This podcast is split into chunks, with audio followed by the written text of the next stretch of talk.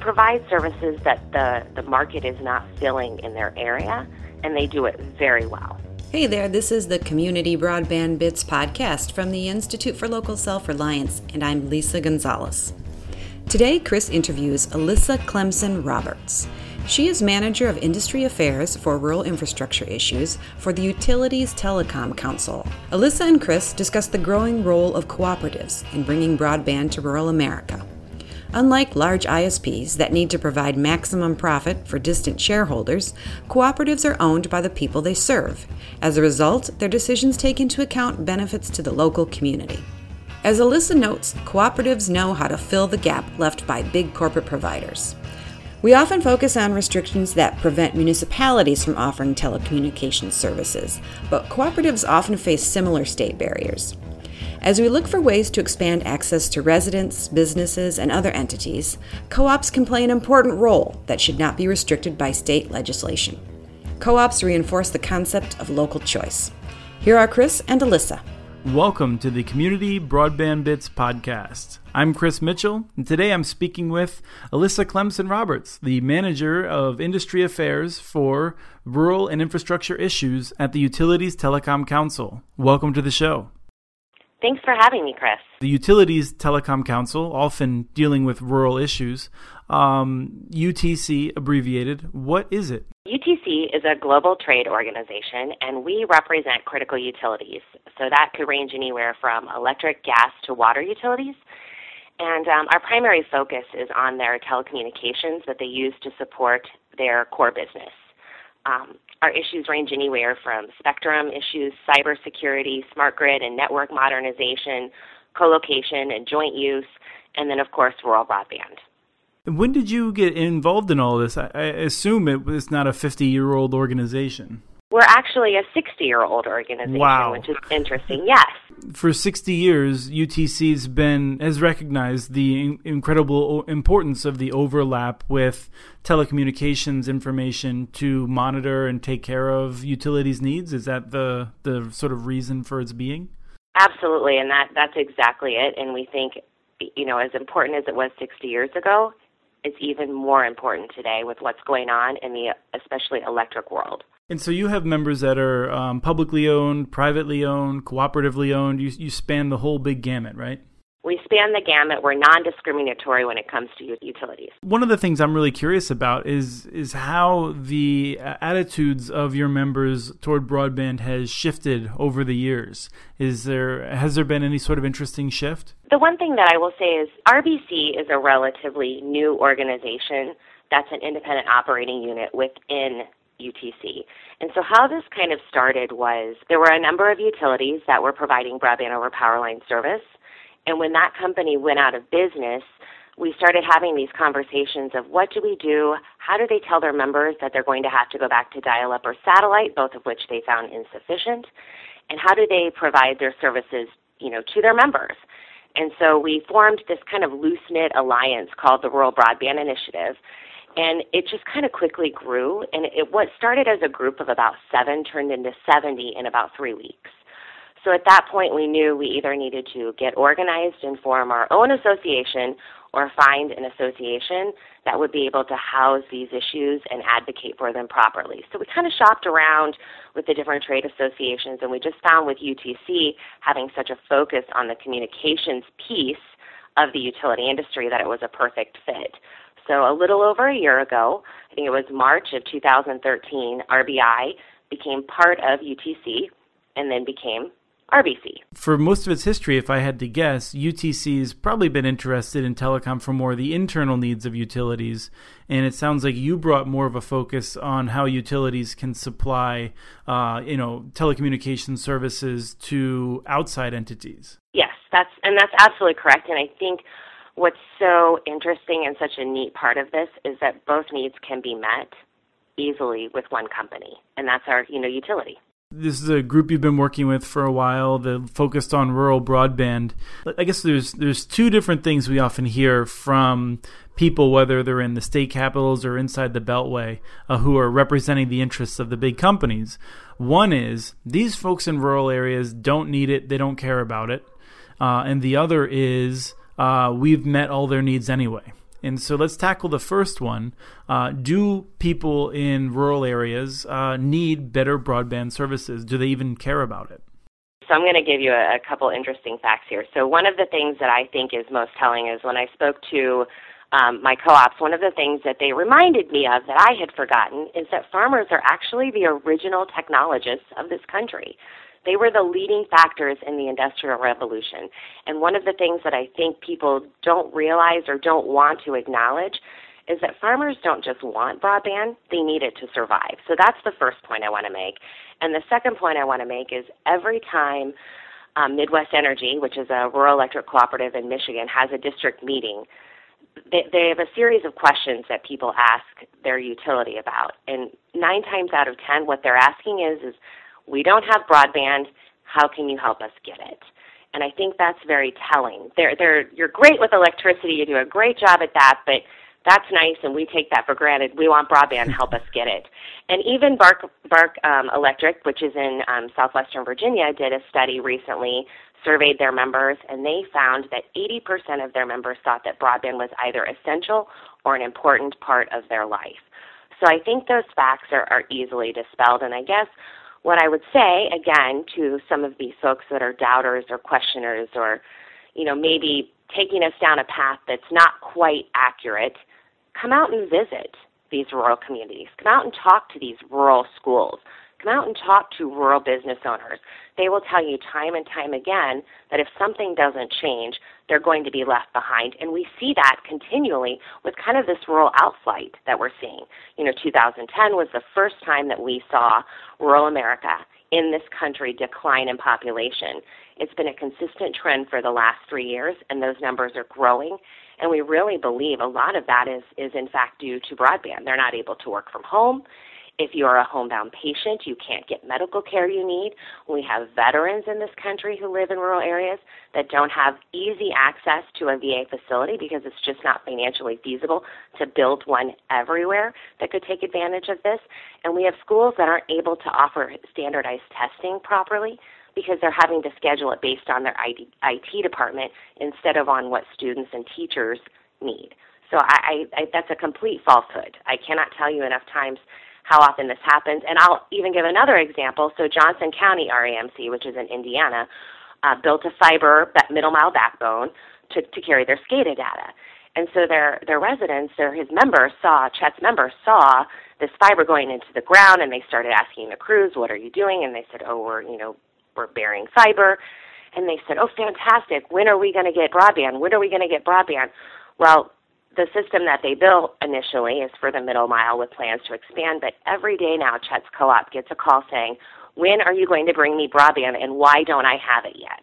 I could go countless stories of, of this examples all over the country where this is happening, where members are looking to their rural electric utility to provide them this service that they don't have, because this is what they do. Co-ops don't just provide electricity. Some of them provide trash, they provide propane, some of them do computer repair, they do electrical work, uh, they, they, they provide services that the, the market is not filling in their area, and they do it very well. You know, that's one of the reasons we're such big fans of co ops because of the way that they, they meet their needs of their members. Um, they're structurally accountable to them specifically to do that.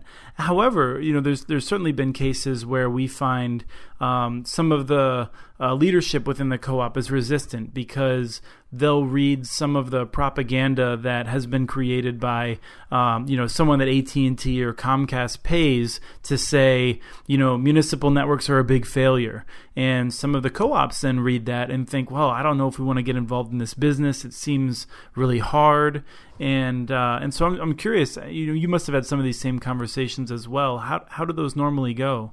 What they're most concerned about is their financial liability with this. It is not more expensive to build broadband in rural America than it is in urban America. In some cases, it's cheaper.